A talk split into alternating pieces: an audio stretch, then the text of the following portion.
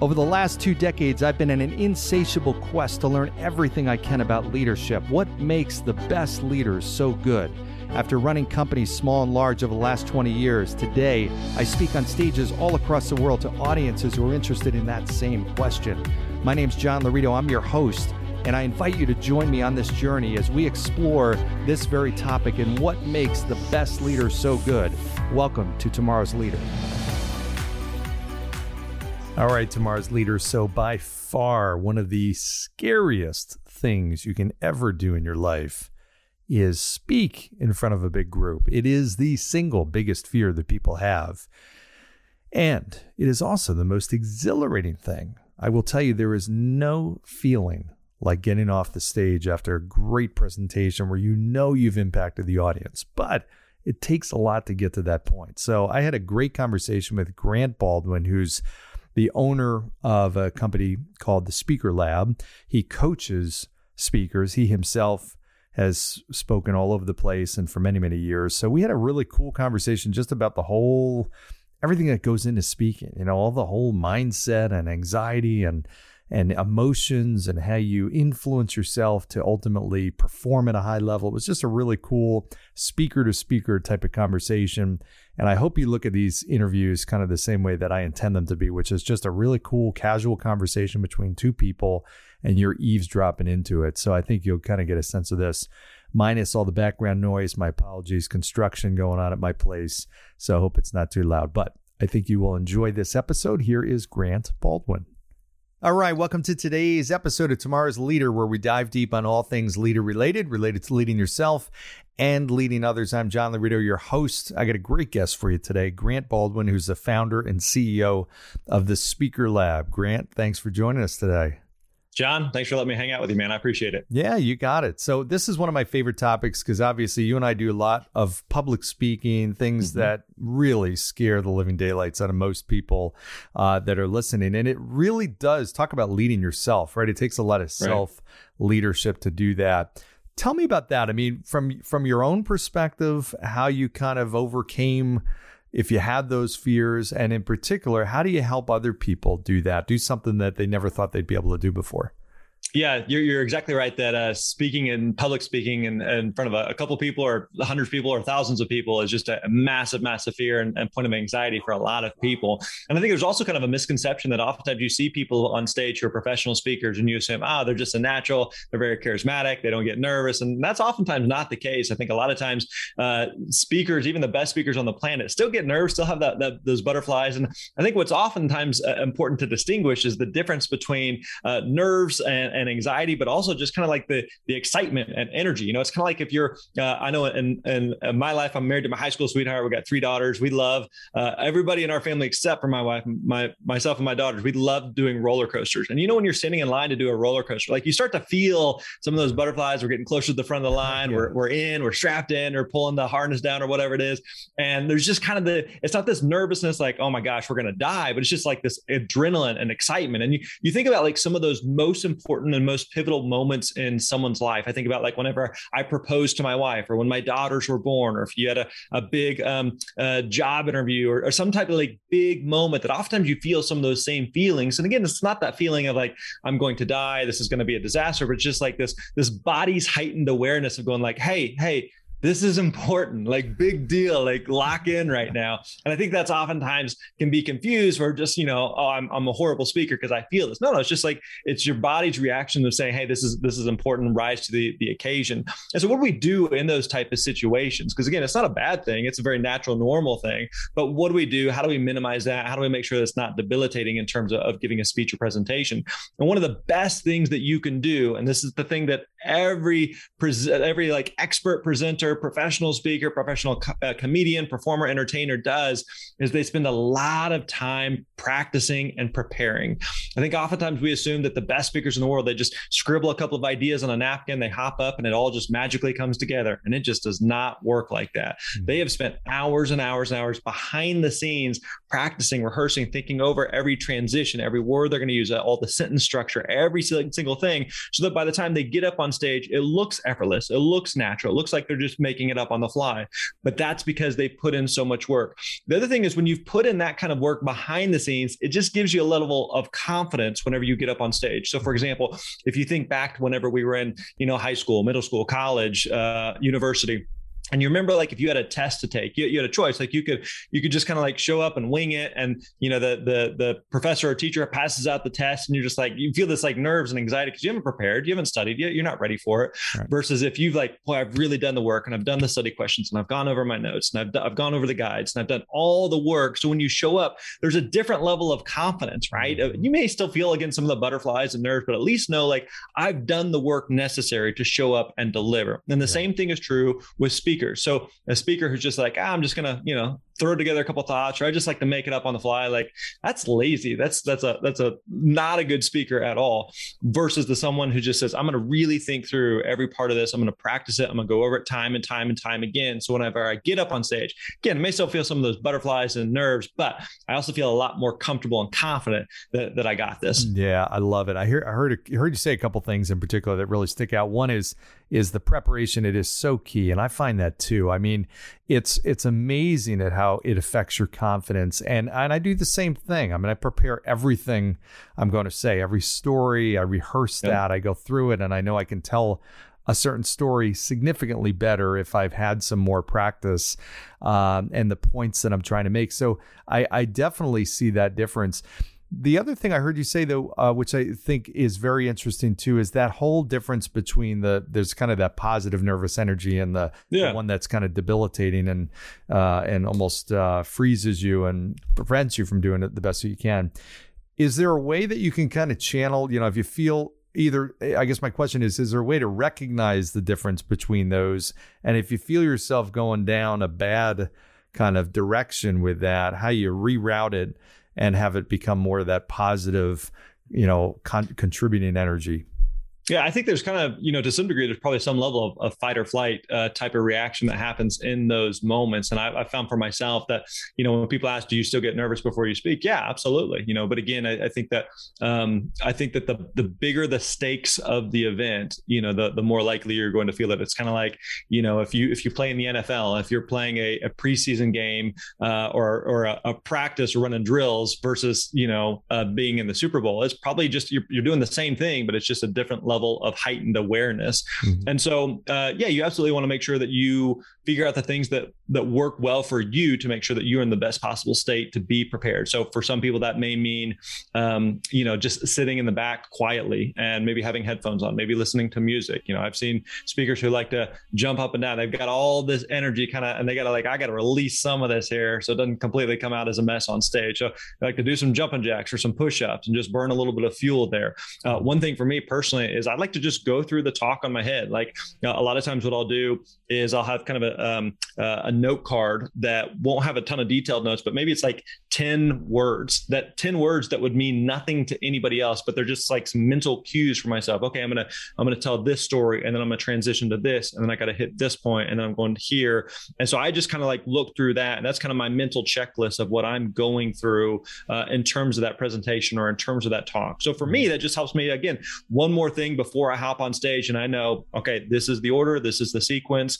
Uh, and that helps me to feel more comfortable and confident whenever I, I get up on stage. That's great. I love that. And you're right. Everybody's got to find what works for them. You know, for me, I need to know, I need to have fun when I'm going on stage. I need to be looking mm-hmm. forward to the presentation. A lot of times I can't sleep the night before a keynote, not because of nervous uh, nervousness, but because of the excitement. But it's still, you know, I do. I, I also get nervous beforehand, but it's a good positive energy. Right. But one of the things that I found is when you connect.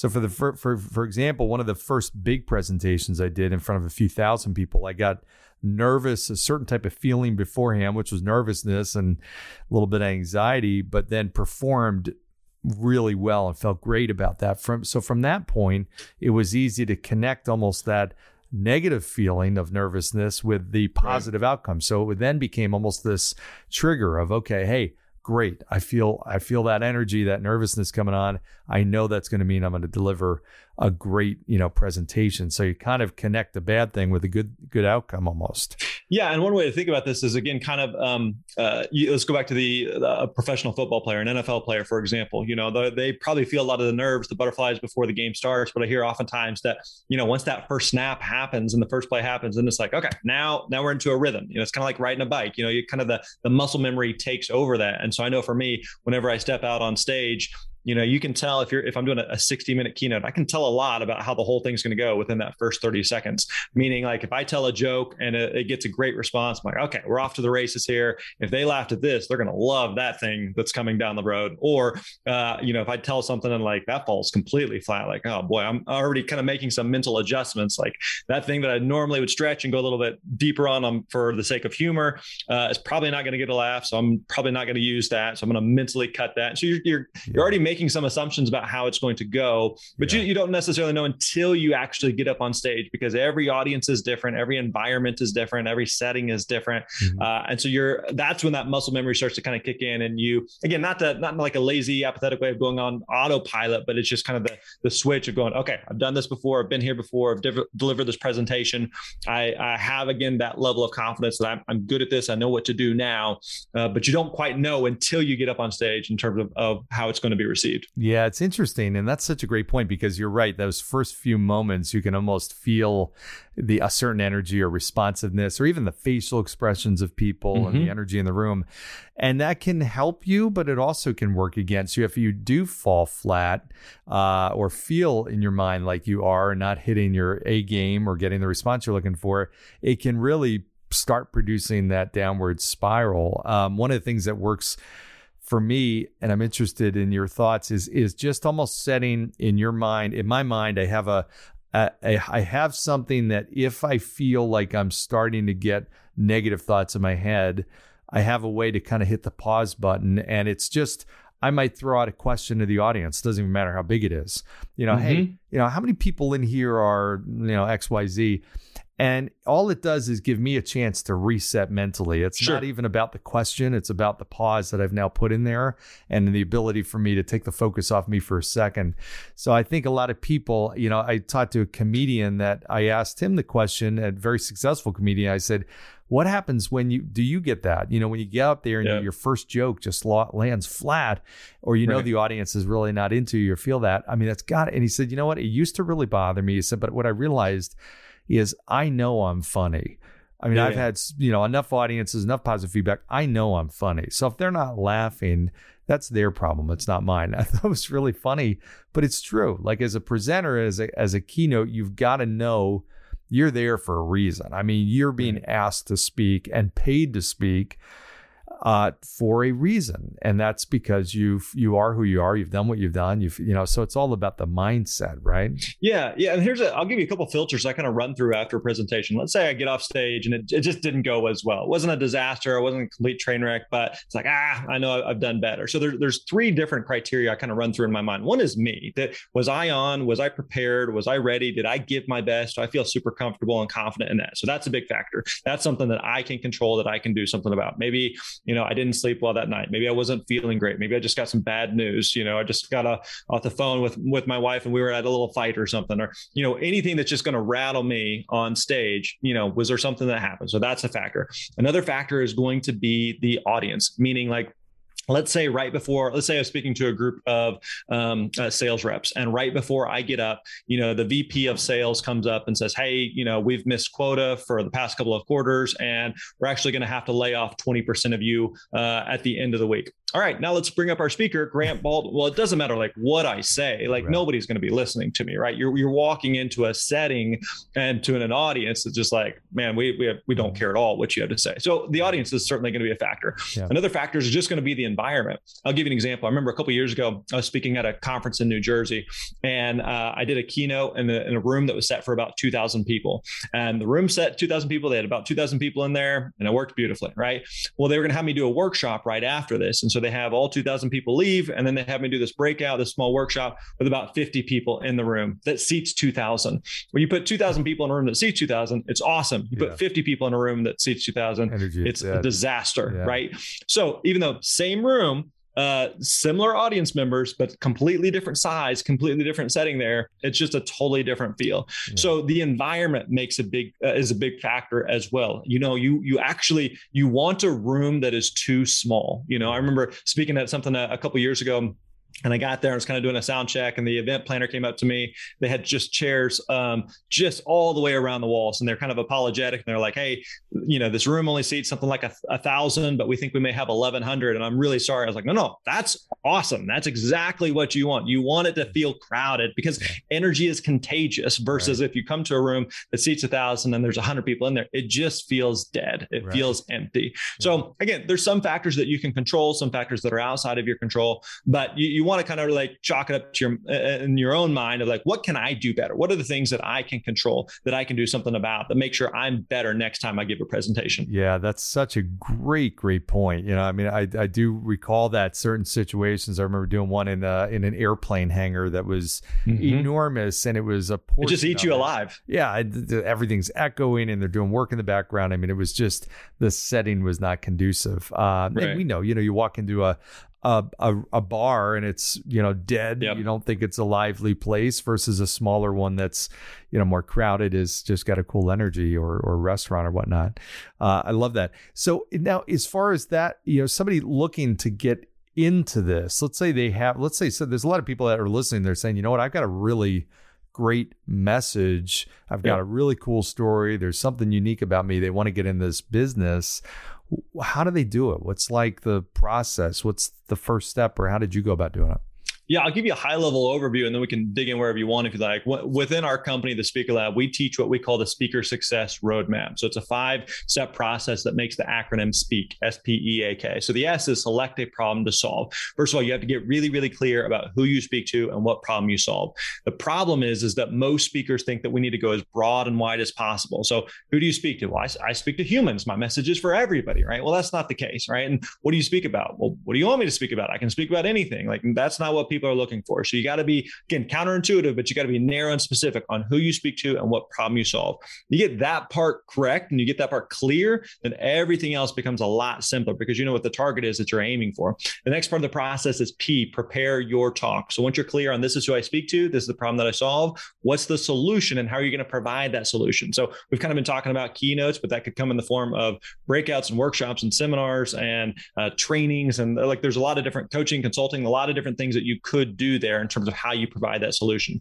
The E is establish yourself as the expert. Two key marketing tools every speaker needs. You got to have a website. If you don't have a website, you don't exist. People won't take you seriously.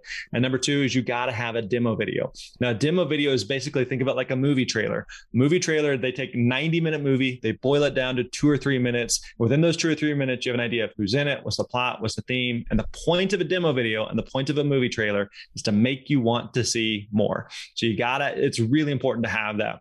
Uh, the next part of the process, A, is acquire paid speaking gigs. So this is where the mistake is that that a lot of speakers were like, man, I just I just want to do gigs, and so I just kind of like sit back and I wait for the phone to ring. I wait for things to magically fall in my lap.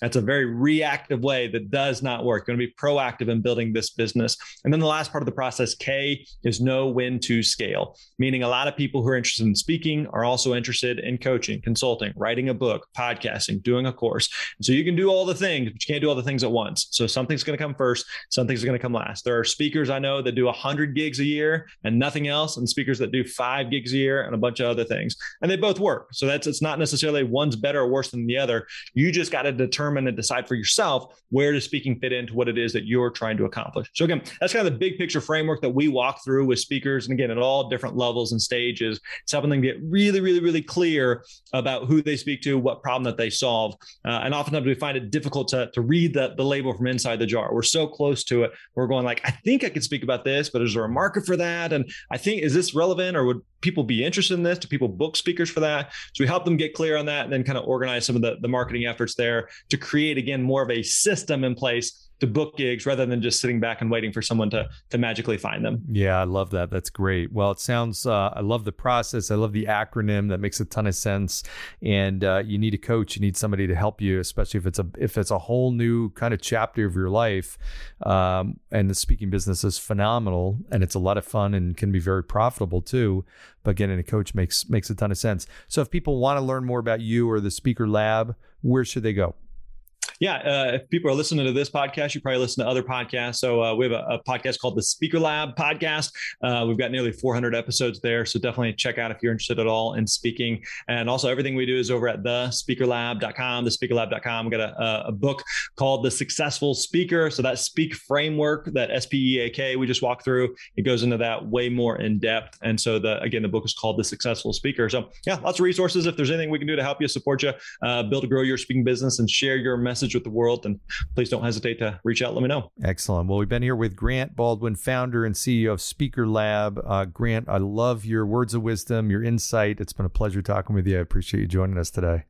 Thanks, John. It was a lot of fun, man. Yeah, absolutely. And thank you all for joining today. As always, I appreciate you liking, sharing, subscribing, and uh, always appreciate your suggestions for future guests and content. And of course, go down below, give a five star review, and we'll see you next time. Thanks, everybody. Thanks for joining us on today's episode of Tomorrow's Leader. For suggestions or inquiries about having me at your next event or personal coaching, reach me at john at lauritogroup.com. Once again, that's J O H N at L A U R I T O G R O U P dot com. Thanks. Lead on.